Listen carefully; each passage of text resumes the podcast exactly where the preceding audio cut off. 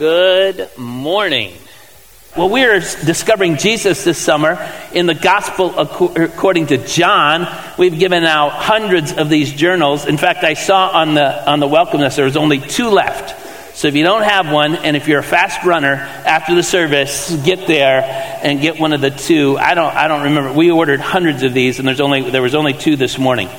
But if you don't have one, you can still bring your Bible, and that's all right because it has exactly where we're going. From, labor, from Memorial Day to Labor Day is when we're in here.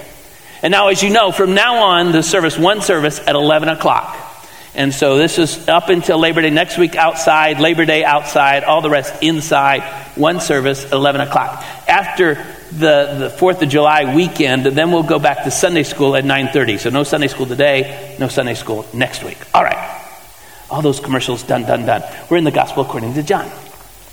I heard a story, I think it's true, about some middle school girls in Washington, the state of Washington, who were learning uh, the techniques of lipstick, which is fine, you know, and so they were putting on lipstick in the girls' restroom.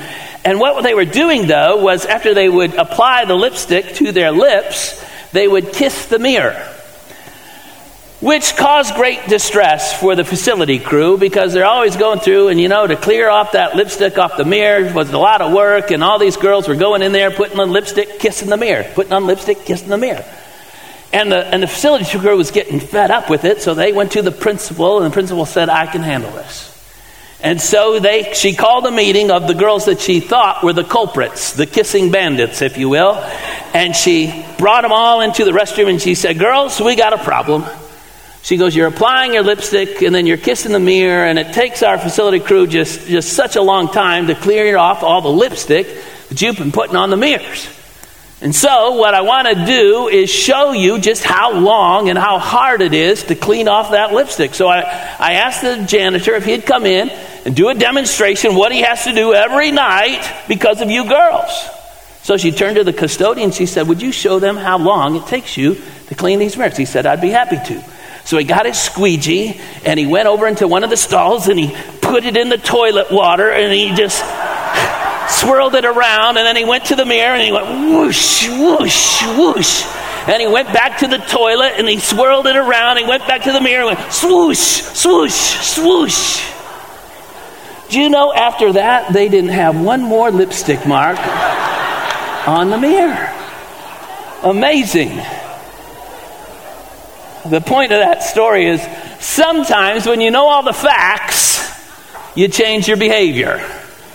And that's where we're going to be this morning. You know, we have a big problem, and that is we uh, through the Gospel of John. We've done this now the last. This is the third summer we've taken a book out of the Bible and worked our way through it in the summer. And it's been easy when we were in the Gospel of Mark and the, the, the letter to the Romans. Both of those books have thir- or 16 chapters. We have 15 weeks from Memorial Day to Labor Day, and so 16 chapters pretty easy to work your way through, you know, you chapter a week almost, and that's the way it goes. But the gospel, according to John, has 21 chapters. And so what that means is some weeks we got to cover a lot of ground. And today is one of those weeks. We're looking at chapter 6 through 8. Three chapters. We're tripling up 6 through 8. So I'm just going to give you, you know, this is uh, for you old TV buff fans. Uh, Joe, Joe Friday, just the facts, man, just the facts. That's where we're at today, just the facts. So, chapter 6 through 8, these cover the miracle of Jesus feeding the 5,000. That's a big deal, right? They fed 5,000 people, 5,000 men, the Bible says, women and children not included, so maybe 20,000 total. I've preached on this, you know this story very, very well, right? Kids' lunch, two, two little fishies, five little loaves of bread, and fed all those people. Miracle, miracle, miracle, wonderful, wonderful, wonderful. And then after that, uh, Jesus walks on the water, which was a big deal because the Jews believed that only the Messiah could walk on the water. When the Messiah comes, he'll be able to walk on the water. That was the, the belief. Jesus walked on the water, pitter, pitter, pitter, pitter, right across the water. He wasn't, he wasn't, you know, our BBC theme, making waves, I'm in the water. Uh, it wasn't, he wasn't making waves. He did make waves. He certainly made an impact. But as he was walking on the water, there was a storm. And so he was walking through the waves. Not exactly the theme of VBC, but that's the point. He was walking through the waves, he was walking through the storm, and he got to, to the disciples. Hopped in the boat. The Bible says this in, in chapter 6. He says, And immediately the boat then reached the shore where they were headed. So Jesus hops in the boat, and the boat is transported uh, to the shore. It's kind of a crazy one of those. Just when you're reading through, you just "Wow, that's kind of amazing." You know, so they're in the middle lake, and you know, uh, you know, Scotty beam me over to the shore. If you're keeping track, that's two 1950 TV references that I've just made in the last five minutes, which is bad. I am so out of touch. Okay. What's not bad is this story. Jesus feeding 5,000 people, Jesus walking on the water, Jesus being with those fraidy cat disciples, Jesus doing things that only God Almighty can do. It's all in these three chapters. Also contained in these three chapters are two, the first two of the I am statements of Jesus. Jesus in the Gospel according to John does seven, makes seven I am statements. In fact, if you have your journal, at the very, very back, I think it's on page 78, there's, a, a, there's the list of the I am statements that Jesus makes. I am the bread of life. I am the light of the world. I am the gate for the sheep. I am the good shepherd. I am the resurrection and the life. I am the way, the truth, and the life. I am the true vine. Seven statements. At the top of that page, on page 78, it says this about those seven statements. It says, A defining mark of the Gospel of John is Jesus' seven I am statements. The statements are all revelations from Jesus that he is the promised Messiah, the anointed one, for which Israel has been waiting for centuries. So he gets two of them in these two, three chapters. I am the bread of life.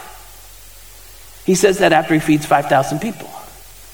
People were hungry, he fed them. But then he said, Listen, just as you were craving that bread, I'm the bread of life. I'm the, the deep nourishment for your soul. I'm the one that you are craving for. In the darkest of night, I am the bread of life. I am the one that, that, that, that, that you need, that you desperately need. I am the bread of life. Thank you, Jesus. And the next one that he says is, is in, in John chapter 8. It says, I am the light of the world. I am, the, I am the one that will illuminate your path. I will clarify your hope. I will, I will brighten your future. I am the light, not just for you, I am the light of the world. Don't we know our dark world needs Jesus?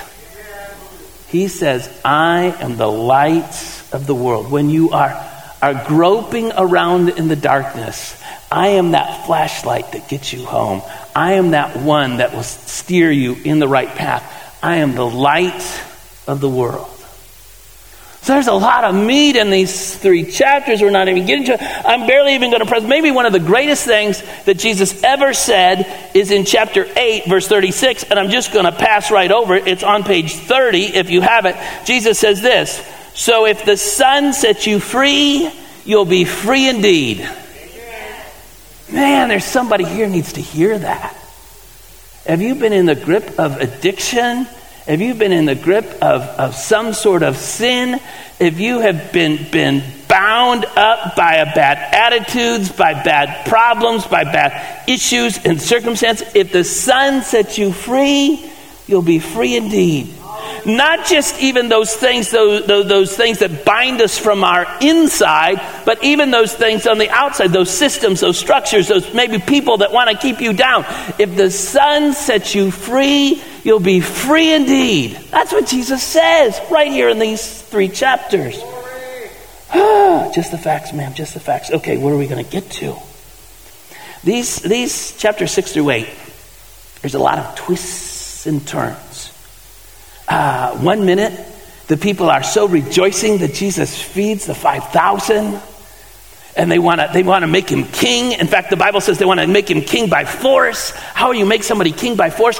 I don't know, but they want to do that. Then the next minute they want to stone Jesus. One minute they're riding high. Oh yeah, Jesus is the greatest. The next minute, let's kill him. And there's all these. What it points out is maybe you haven't realized this yet People are fickle, people are goofy, people are weird, people are, ah! They're, they're staring at the hope of the world, right? The light of the world. They're staring right at Jesus. And they're ready to stone him. Listen, we, John is writing this book with a purpose. I told you nearly every week we're going to go back to the reason why John is writing this book. It's so that you might believe. Believe what? Believe that Jesus is who he says he is. That you might believe in your heart of hearts that he is the Messiah, the Son of God. He says this isn't a fairy tale. This isn't once upon a time there was a guy named Jesus and he did all these great things. This isn't a bedtime story. No, John is writing for a purpose. Again, chapter 20, verse 31. But these, these things, these stories, these tales, these, these uh, uh, uh, uh utterances of Jesus are written that you might believe that Jesus is the Messiah, the Son of God, and that by believing you might have life in his name. Pretty straightforward. That's the agenda, that's the purpose. Here's a shameless, a shameless plug. You know, in, a, in another six weeks, eight weeks, whatever it is, um, I'm having a book being released, another book released, and it's called uh, Got Cancer, There's Hope. And it's really about uh, our experiences and my friend Lisa's experiences with cancer and dealing with it's hopefully giving hope to those people who have cancer and those people that, that are helping those that have cancer, and that's coming out in, in the middle of August. You'll hear more about that in the coming days. That's the purpose. John's purpose is that you might believe, that you might read this book. Just reading this book about Jesus, that it will radically transform your life. That if you just dive into this book, this book, the gospel according to John, that it will radically, utterly, radically change your life. And that by believing in him, this man who was born in a manger and grew up in, a, in, a, in this backwoods area called Galilee, by believing in him, you might have eternal life. That's what he's saying. That's the purpose. That's the agenda. So here's the big question. If that was your purpose, if you were writing this story about Jesus, would you include those people that don't believe? You know what I'm saying? You're trying to write this story about Jesus to get people to believe in Jesus. Would you, would you tell about all these people that, that know Jesus and yet don't believe in Jesus? Because that's exactly what John does. In chapter 7, he tells us that his brothers, his own brothers, don't believe. He says that in 7 5. His own brothers didn't believe that Jesus, they, they, they've been around Jesus their entire life. They ate breakfast with Jesus. They played hide and seek with Jesus, which probably was bad. Maybe they were bitter, you know. How do you play hide and seek with Jesus? You know, seek and you will find. He's the guy that said it. oh, Jesus, you found us again. you know, his own brothers didn't believe. Would you include that? Or would you include, here it is, right? You're telling about the Savior of the world, the Messiah. And yet, and yet John tells us that the religious leaders didn't believe. In fact, not only do they not believe, on page 32 in chapter 8, verse 48, it says, it says this about the, they're calling Jesus demon possessed. They said this Aren't we right in saying that you're a Samaritan and demon possessed? That would be like you and me saying, Aren't we right in saying you're the worst person that's ever been born? Aren't we right? Uh, we're thinking that you are absolutely the worst. You've heard of the goat, greatest of all time. You're the woat. You're the worstest of all time. Aren't we right in saying that, Jesus?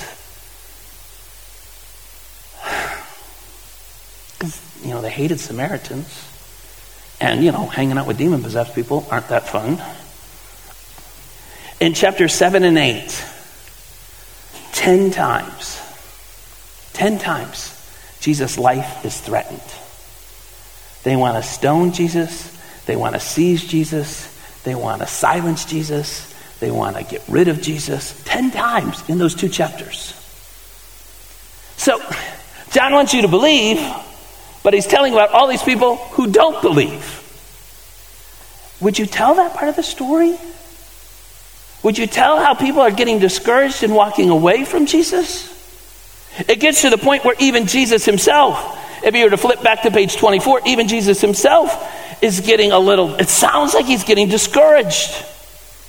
Because all these people are leaving after he feeds the 5,000. They're all turning their back and going because the teaching got a little tough. And so they're leaving Jesus.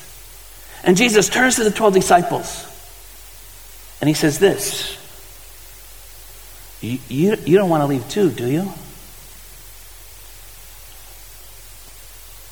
Sounds like Jesus is a bit discouraged. Jesus gets discouraged? Listen, let me just say, if you've ever been discouraged, if you've ever had people that you've put your trust in turn and around and walk away from you, then Jesus would say, join the club. You know, I've read reports on how the pandemic has affected pastors and how, how pastors have, you know, the pandemic has given some people COVID and given some people craziness. And so, uh, you know, there's plenty of pastors just you know, walking away from their calling, throwing up their hands because people have been mean and people are this or that or whatever. And, and so they're just saying, that's it. I don't want to deal with it. I'm gone. And maybe you felt that way. Maybe in the last couple of years you've had people that you, you know, and they've, they've gone to one extreme or the other. And you thought, what in the world? And they've said things to you, and they, maybe they've stabbed you in the back on the way out the door, Jesus would say, Hey, I, I've been there. Because that's exactly what's going on here. Here, breaking news from chapter 6, 7, and 8. People are people, and people act like people. People do dumb things, people say dumb things, people get self centered and self righteous and make bad choices, and sometimes they become mean and angry and spew all sorts of stuff, and they love to do that on Facebook. Oh, what a joy Facebook is. And they love to do it there on social media, they love to, you know, take off, and that's what's going on. And so, Jesus in the first century, they didn't have Facebook, but they're all turning their backs. And Jesus looks at the 12. He says, What about you guys? You going to take off too? And Peter. Hooray for Peter. Now, Peter's going to get in trouble down the road, but hooray for Peter right now. Because this is what the Bible says Simon Peter answered him, Lord, to whom shall we go? You have the words of eternal life. We have come to believe and know that you are the Holy One of God. Hooray, Peter! right answer. He's saying, Jesus, where are we going to go? We've come to believe in our heart of hearts, and we know in our heads that you are who you. Where else are we going to get that, Jesus? We're sticking with you. See, this passage as John is showing all these people going away, this passage is kind of the anti crowd passage. This is the anti easy believism passage. This is the anti, you know, prosperity gospel passage. This is saying, listen, sometimes when you're doing what's right, when you're doing what God wants you to do, maybe people won't agree with you. When you are living the life that God wants you to live, sometimes people say, You are nuts. You are crazy. Forget you. It happens. And sometimes we just have to hold on to what we know and believe in our heart of hearts. That doesn't mean we have to be stinkers. That doesn't mean we have to, you know, uh, go bashing heads or beating people over the head with our Bible. What it means is we need to act like Jesus. What we know in our heart of hearts, what we believe, and trust that Jesus is going to help us. We need that more than ever today, my brothers and sisters. In other words, following Jesus isn't always easy. It's not always a piece of cake. It's not always a, you know, a rose garden. It's not always uh, uh, uh, when, when, when bad things happen to good people. It's easy to follow Jesus when there's money in the bank and the kids are behaving and everything is, you know, going great. But what do you do when people don't understand you? What do you do when they take after you on, on social media? What do you do when, when the doctor gives you a bad report? What do you do when you're dealing with aging parents? What do you do when life gets complicated? I think it's doing what Peter did. I think that's why John put this in, the, in these three chapters. Jesus, you're all we got. If I lose everything else, as long as I have you, that's all I need. You're all we got, Jesus. We believe in our heart of hearts. We know in our heads, it's all about you, Jesus.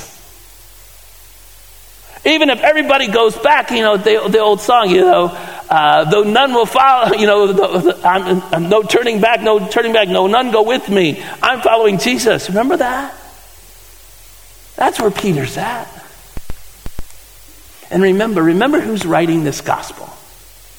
It's a gospel according to John. Who's John? John, the son of Zebedee. John, the brother of James. John, the second most prolific writer in the New Testament. He wrote this gospel, the epistles, 1st, 2nd, 3rd John, and the revelation of John. That's who John is. But you know how often John refers to himself in the gospel? You know what he says? You know how he refers to himself? He'll talk about Peter. He'll say, There's Peter and me. No, he doesn't say that. He says it was Peter and. I love this the disciple whom Jesus loved. That's how he refers to himself. Did, did, did Jesus love John more than Peter or James or Andrew or Judas? I don't think he did. But in John's mind, in John, when he's talking about how Jesus encountered him, and the change that Jesus had made in him and what Jesus had done for him. The only thing he could say was, and then there was this one disciple, the disciple who Jesus loved. Sometimes when the world is raging against you, when it seems like everything is crashing around you, you need to know that if you have accepted Jesus in your life, that you have, are abiding in Jesus and you remain in Jesus and you are a new creature in Jesus, guess what? You're the one whom Jesus loves.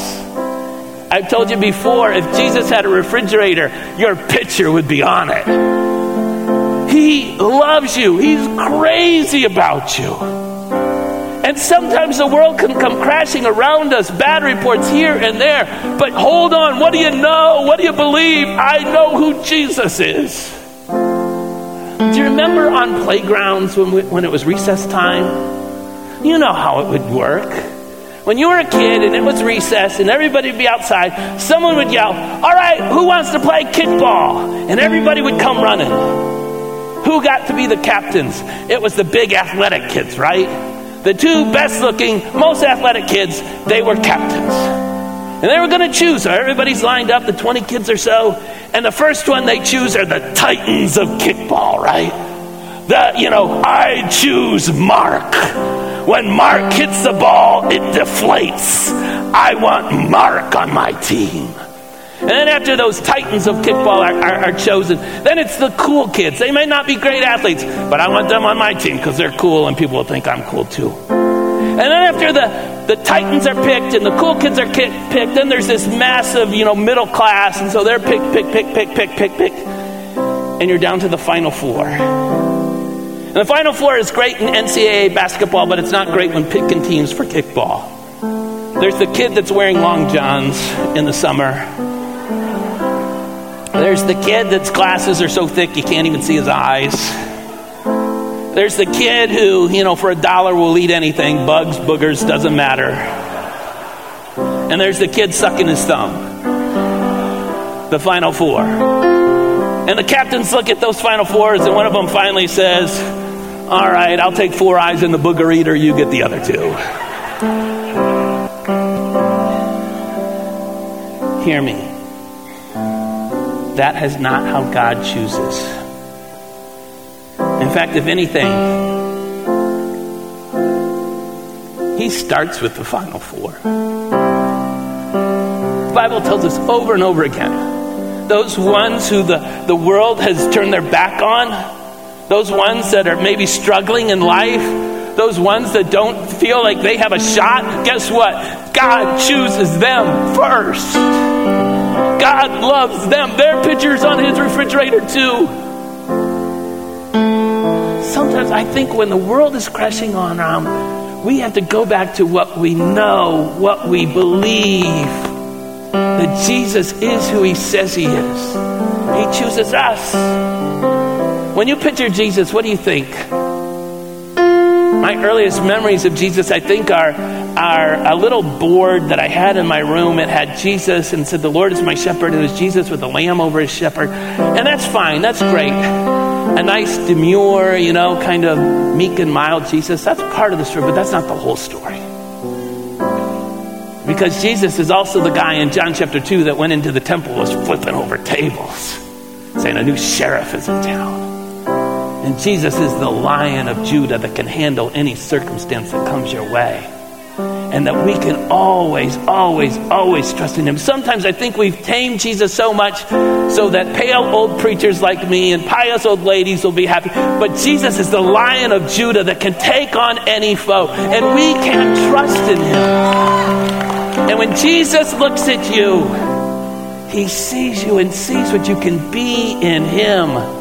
And when he is our Lord and Savior, whatever else is going on around us, if we know and believe that he is who he says he is, the Savior of the world, we, we can make it, my brothers and sisters.